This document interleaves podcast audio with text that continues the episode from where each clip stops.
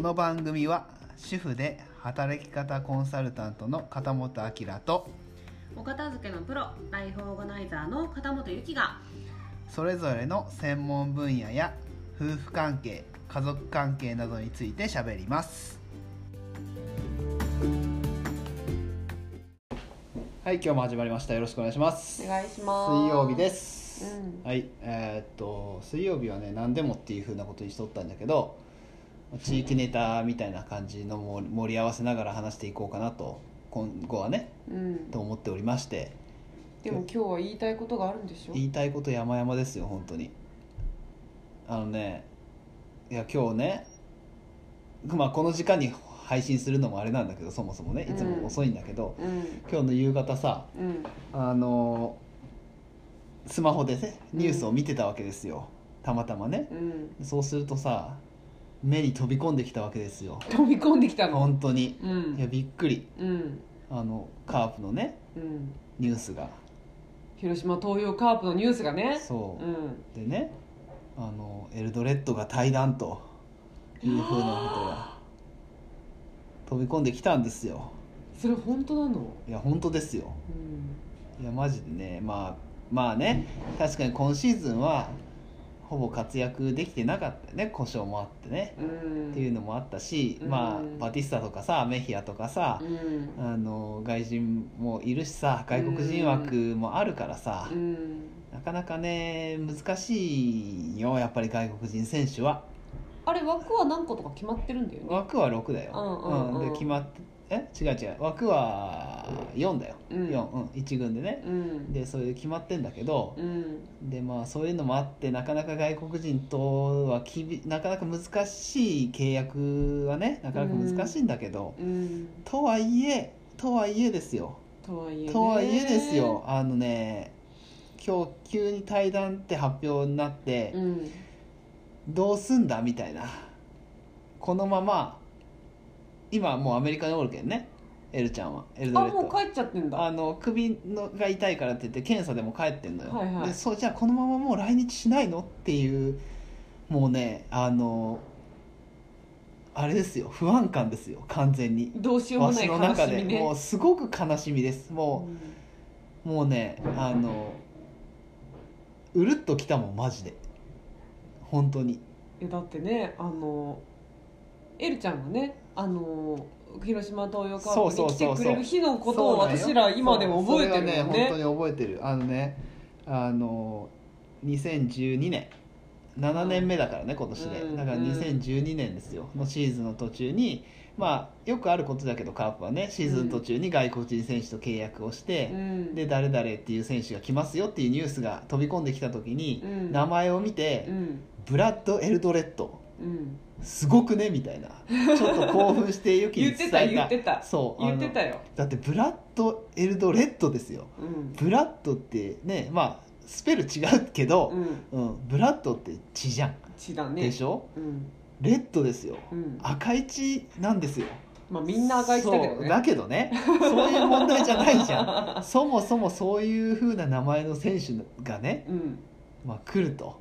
赤いユニフォームのところにねこれはねもうカープに来る定めだった選手だなとうんいうふうに思ったわけですよその時に、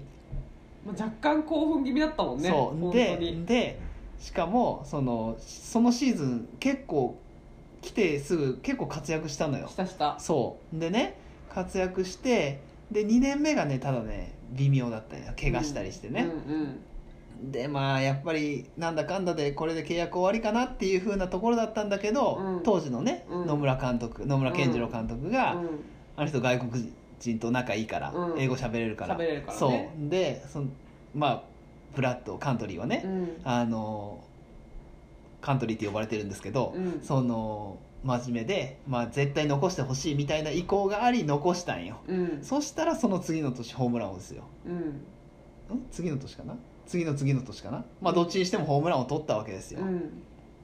でねまあ成績もさることながらうん人柄ですよ彼のもう真面目でうん日本に溶け込もうとするとうんもう馴染もうとするとうんいうふうなもう人柄がうんまあ分からんよ、うんほんまはどうなんか分からんけど、うんでもプレーとかさうんチャリで街の中走り寄ったりとかそれよく聞くよチャねリドレッドね、うんチそうャイドレッドうんねっていうのはね、走り寄ったりとか、うんえっとお子さんがね、うんその広島の小学校公立の小学校に行ってはいね馴染んでたりとかっていうはいふうな話とか、うんまあ、気さくなね、うんあの人柄だったりするじゃん、うんでしかもその今でも思い出すんだけどうんカープが初めてクライマックスシリーズに出たあの甲子園でうんファインプレーをしたの覚えてますかごめんなさいちょっとそれは失念しておりあまあすそうですか、はいあのはいえっ、とあれ確か2回だったかな阪神ね流れがいきそうなとこだったんよ、うんそれをエルドレッドがファインプレーをしてうんゲッツーを取ったわけさ、うんフライをね、うんライナーもうフラ大きいフライをジャンプ1番で取って、うんで飛び出したランナーを刺すっていうねなるほどそれをやったわけよ、うんでそっから、まあそまあ、残念ながらねカープはそのまま日本シリーズっていうわけにはいかなかったけどうんだけどそっからカープが強くなっていったなっていう風な要はエルドレッドが行った時がどんどんどんどん強くなってた時だったなっていうのをものすごく思うわけですよ。でそのカープにその馴染む広島に馴染む、うんねその人柄、うんであと去年のねうん優勝のシーン覚えてますか覚えてるよ優勝のシうーン、んエルドレッドはどうしてましたかえー覚えてないうんあおぶって鈴木誠也をおぶってたでしょたあのシーンそうだ鈴木誠也があの足骨折して怪た我したじかゃらん包帯去巻き年巻きそしうてそうたからだそうそうだよでそれがねあのマツダスタジアムの、うんえーっとメインゲートのところね、うんメインゲートのところにの横にさうんカープの歴史みたいな、今貼ってそうるよね貼ってるっていうか、うん絵が描いてあるわけさ人筆書きみたいなそう感そうじそにのなって絵るやがつ描いねてあるところの今一番最後はまあ去年の優勝だから、はいはい去年の優勝のところのそのシーンはエルドレッドが鈴木誠也を背負ってるとせあおぶってるところのシーンが描かれてるんよなるほどもうすごい感動的なわけさそれはそうだねんあそうだそうだおぶってたわあいう風なところとかさでまあその真面目でで今来日7年目なんだけどね、うん7年目だからさ、まあ、はっきり言って広島にどんどん来る外国人助っ人の中でま間違いなく一番先輩なわけでうんそうだねでそこでその新しく来た選手とかにね、うんまあ、いろいろアドバイスをしたりとか、うん2軍でも腐らずうん練習したりとか、うんまあプロ野球選手だからさあの野球の練習を真面目にやるなんてのは正直当たり前じゃんって思うかもしれないけどうんだけど外国人選手ってさあのまあはっきり言ってそのバッティングとかをね期待されて、うんうんまあ、打つ方を期待されて入ってくる選手がまあほとんどだから、そうね長距離を期待まさあれるね正直ね守備とかね、うんあのどうでもいいよっていう手を抜く選手とかもまあいないわけではないわけさ、うんだけどもともとエルドレッドってねファーストで入ってきて、うんで外野昔ねそのキラっていう選手がいたんだけどいたいたでしょいたいたキラがねファーストしかできないから、うんじゃあエルドレッド出すんだったら外野で出そうみたいなことで外野の練習をしてねう、んで両方の練習をするとか、うんっていう風なねで真面目に取り組むみたいなねそういう風なところの人柄がものすごい現れてるわけさ。うんで足的にはすごいまあ今までのカープの外国人の中だったらまあ間違いなく一番好きな選手だし、うんその広島の中でもやっぱりこのね今年去年一昨年と3連覇したけど、うんその歴史があそのいい歴史の中でエルドレッドがいたっていう風なのもあるかもしれないけどでもカープファンの中でもものすごい記憶に残るうんみんなが大好きな選手だと思うんよ広島の人たちをねそうねそういや私も好きだし、うん長男くんもそうカープの中で初めて覚えた選手はエルちゃんだったからそうねうんそうだったね、うんエルちゃんとマルねそうエルちゃんとマルはもうそうね完全に初めから覚えたから思ねうよね、うんやっぱりねそれだけインパクトもあるしその野球の面でもインパクトを与えてくれたしそのそれ以外の面でもねインパクトを与えてくれたわけででね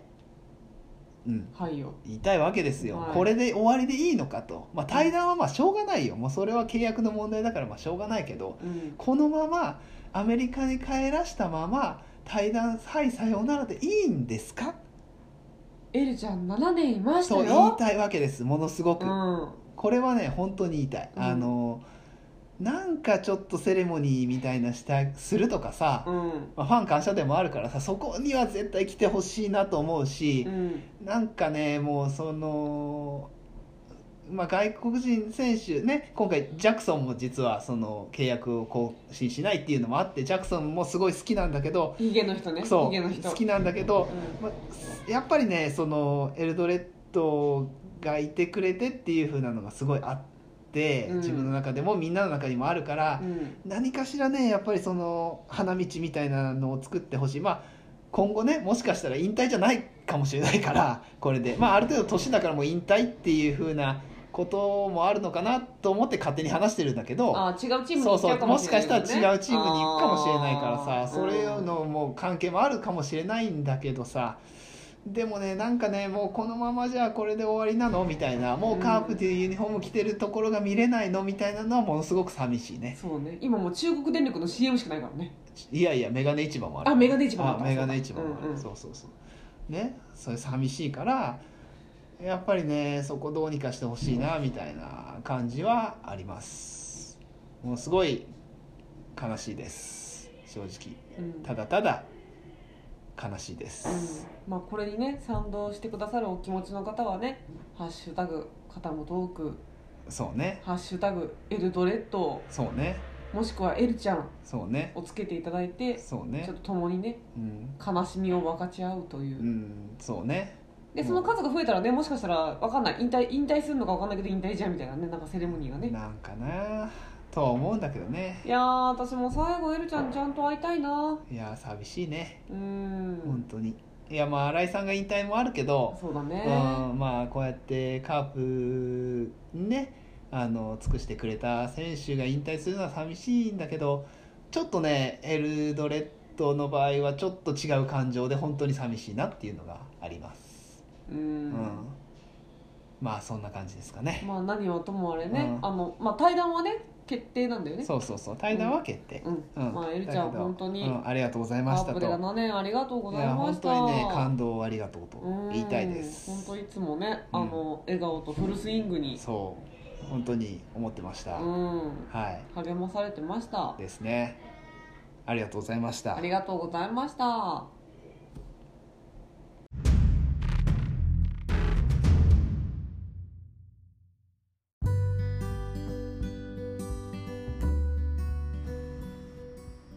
この番組へのご感想やご質問お問い合わせは Twitter の「ハッシュタグかたまトーク」をつけてつぶやいてください取り上げてほしいテーマなどもお待ちしていますそれではまた次回の「かたまトーク」をお楽しみに